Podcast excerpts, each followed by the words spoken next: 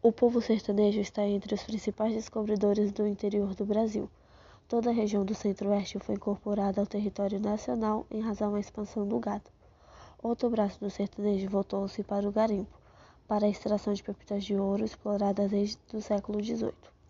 O que lhes aterroriza são as secas que matam o seu sustento e espantam qualquer outra atividade. Levantes semi-messiânicos ocorreram em diversas oportunidades, sendo que o mais retumbante foi o de Canudos, entre 1895 e 1896. Ocorrido no sertão da Bahia, o sertão também abrigou um tipo de banditismo próprio, o do cangaço, modo de vida criminosa dos desagarrados até serem exterminados em 1938, com a morte do capitão Virgulino, dito Lampião e de seu bando. Mais recentemente, o sertanejo teve nova oportunidade à sua frente. As enormes lavouras de soja se espalharam por toda a região do Cerrado, o que proporcionou ao Brasil uma adesão ao moderno agronegócio graças à tecnologia e aos habitantes daquela área.